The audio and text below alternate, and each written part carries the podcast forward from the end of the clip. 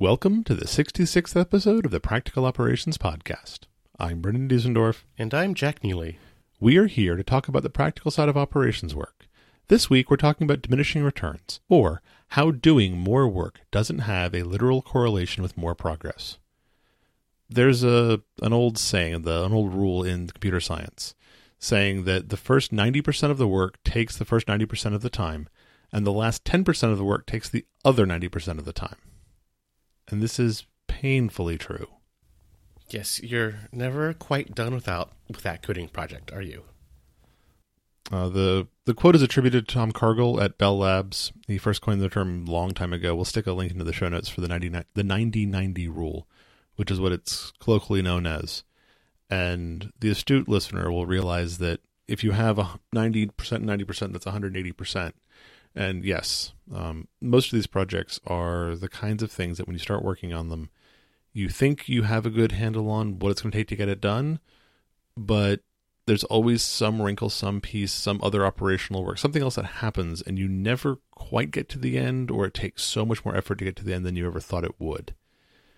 And this is true in software development, this is true in ops, this is true in DevOps, but honestly, this is true in pretty much every walk of life. If you are studying for an AWS exam, if you're studying for a, a college exam, if you put in half of the work to get every question absolutely right, you'll probably get a passing grade. You put in another half the work or another 25% of the work, and you keep on ratcheting up, but it takes a monumental increase in effort to go from just passing to 100%. I think a lot of us in this uh, career path had a similar experience with uh, primary school or high school where as long as you're there and you kind of vegetate, maybe do some homework, you make, you know, B's, a few A's, reasonable, passable grade. But if you really want to make straight A's or be the valedictorian of your class, all of a sudden the amount of work really ratchets up. And really, it was high school. I just wanted to have some A's and B's and get out. I was in the same boat. I never I never devoted the time to get straight A's because I was I, I realized you could put in roughly half the effort and still get mostly A's and B's. And I was like, oh well, that's that's good. And I can do extracurriculars and I can enjoy my life otherwise. And I had friends who killed themselves to get straight A's, but that's neither here nor there. Yeah. Um, the 90-90 rule also ties into the the concept in agile of relatively done which is something i hadn't heard of very much until recently.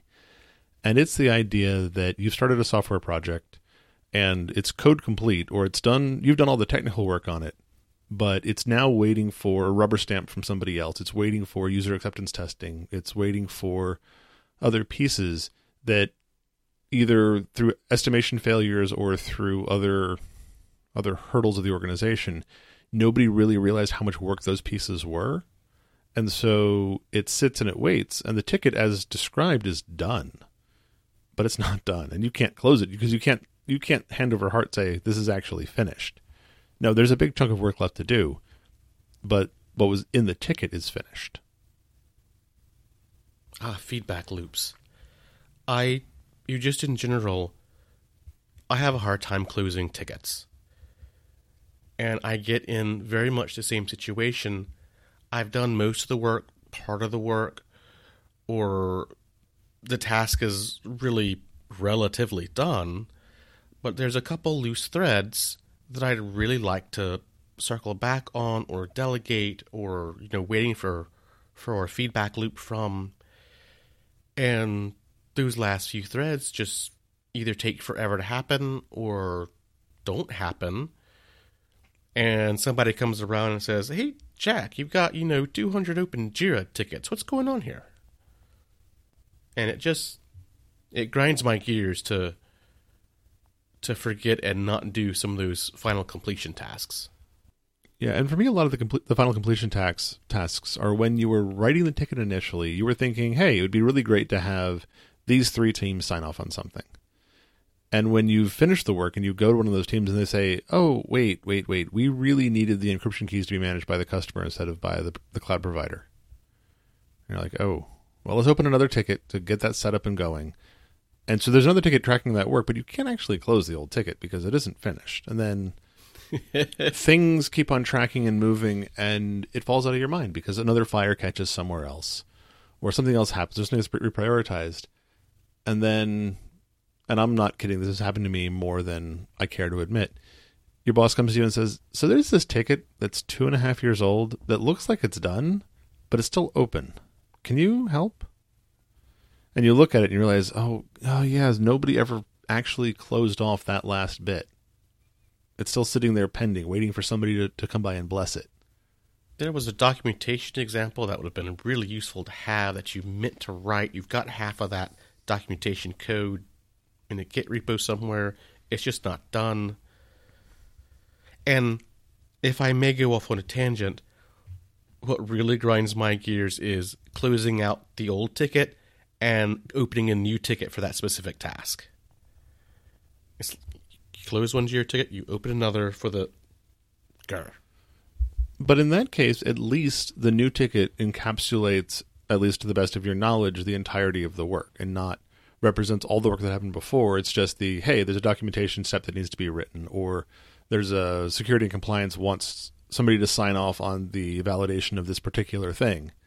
It's not the, hey, we're upgrading this piece of software, which somebody looks at and says, but we upgraded that two years ago. We're fine, right? So there's Yeah. And then your diminishing returns happens all over again. true. and there there is a professional point where you know you're developing services or features for an internal team an internal customer there's a line of support that you have to draw in the sand somewhere it's a bit different if i who run lots of prometheus services was running sort of a prometheus as a service for pay structure on the internet someplace. You know, I might want to spend some extra time making sure that last bit of documentation is tweaked up. But inside a an an operation shop somewhere else, there's a point where I expect folks to to hit me on chat and say, "Jack, I need some help with uh, X, Y, and Z," and I'm usually glad to help them. Instead of having absolutely complete professional documentation. And again, it's finding that balance because if you do most of the work, you can get it done pretty quickly, and it's it's functional. And then another chunk of work, and you're closer. But if you want to cross every I or cross every, every T. exactly. If you want to get everything absolutely completely done, it's a lot of extra work. And I don't know of any shop that is overstaffed, that has more engineering talent or more man hours than it needs to get the job done. Every shop I've talked to, every group, every team, every every conference I've been to, who I've talked to anything about this, everybody's like, "Yeah, I would really love another person. I'd really love another three engineers. I'd really love another whatever it is." So you're you're trying to balance the okay, this is mostly done. I mean, there's a couple examples I could use in the documentation, but I could also start working on the next piece of whatever the stack is it has to get that's on fire right now. Um, my other favorite piece for time estimation for stuff, because that's the other piece of this, is how do you say, okay, I'm I'm upgrading Kafka, and it's going to take me two weeks to get all the things done, and then three days into it, something catches fire, and you can't get back to it for six days. And somebody says, "Oh, well, you're, you're going to be done in two days, right?" And you're like, "No, no, no, no. I I started. I've got two days of work My into it." time estimate was not wall clock time. Yeah. And it is very difficult, especially when you're talking to other teams, to effectively communicate. No, really, when we say we spend, I don't know, 50% of our time fighting fires rather than doing oper- rather than doing development work, as a DevOps team, people look at you and they're like, that can't be that much. You, you must be exaggerating. And you're like, no, it's sometimes it's as bad as 90% fighting fires. But okay, I'll I'll do what I can and you smile and you keep on working on it but the time estimates go out the window very quickly I'm always I always try to make clear that time estimates are if I could sit heads down 100% of the time, I could get project X done in 2 weeks. And I'll usually take the the Scotty factor approach and multiply that by 4. So if I could be more or less head down, maybe eight weeks, two months. Yeah, and, I- usually that helps compensate for some of the the wall clock time versus actual time you get to to focus on a project.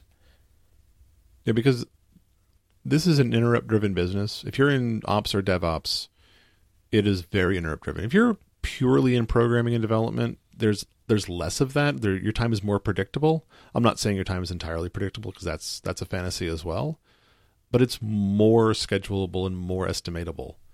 But the moment you have operational support to do, or support engineering, or however the, the phrase is these days, it becomes increasingly difficult to give any kind of sane or useful estimate of time.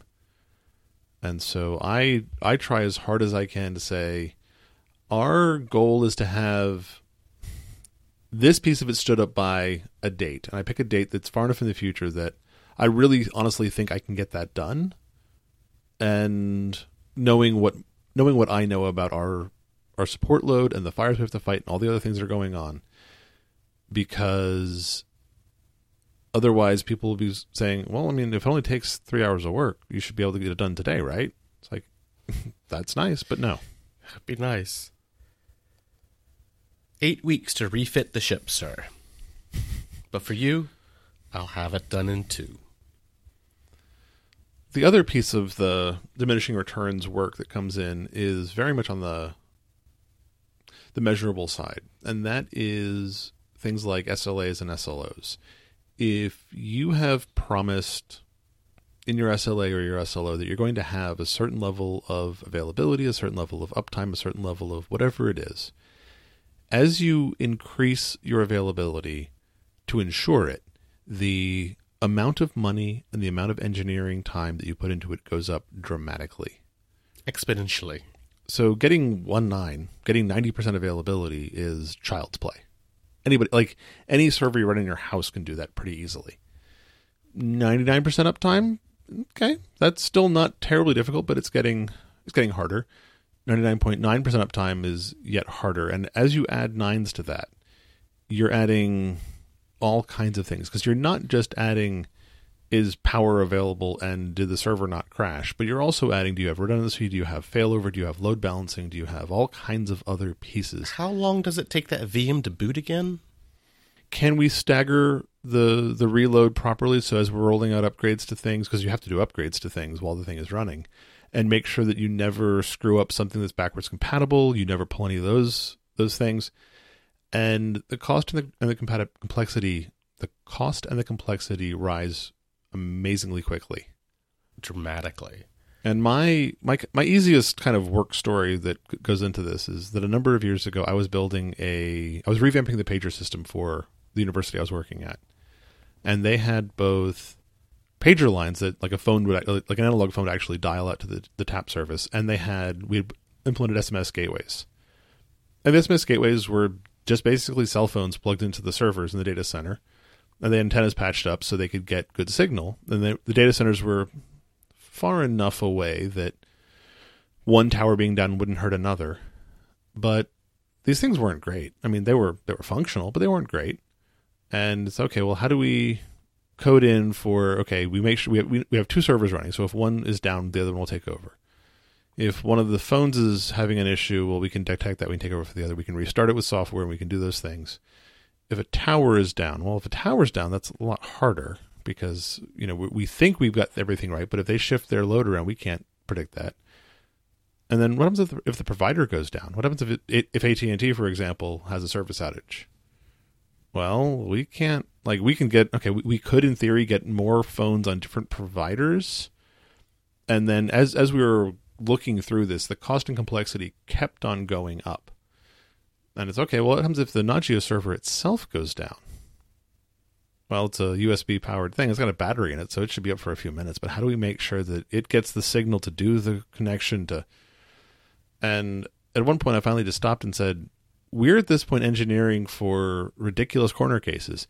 If we're in a position where all of the AT and T network tower, network services are down, or both data centers are down, or there's going to be news reports like this is going to be a major event, and we will find out from the news, not necessarily from our pager system, but it also won't really matter as much because the university university will be underwater on fire in the bottom of an earthquake valley, like whatever it is, it it won't. The fact that we can't You're send an watching CNN, and CNN says this is a page for Brendan Diesendorf. yeah, the Please report to work. and that's when I, I finally that's when I finally really realized that lesson of no spending more time and engineering and money on this is not actually helpful and would be detrimental because the complexity of the service is now rising very quickly and it's trying to cover some really interesting corner cases that don't matter And that also sort of ties in with understanding the failure cases that you can design for as well. And finding a relationship between the the failure cases that you're willing to design for and your uh, SLO. I'm sure there's a couple books that probably have yet to be written on that topic. and as always this is one of those places that if you're looking for a good baseline the practice of network systems administration is that the book title It's on my desk. It's on my desk. It is the practice of system and network administration. Thomas A. Limoncetti. that is a invaluable resource to look at for trying to understand and plan some of the nuances if you have a like a, a project specific piece of this that's a great place to look for tips and pointers about how do i add this to my backup system or my user account creation system or my ticketing system or whatever it is you're, tr- you're trying to do because that book covers in wonderful detail a lot of the the more interesting pieces of this And I'm being paged by CNN and told limoncelli is the correct pronunciation. I think. Hey, somebody like write in and tell me if that's right. I keep this book on my desk. It is the Bible. As far as as where my career is. And I was thumbing through it the other day looking at chapters on documentation as I had some questions about you know, is my documentation up to par?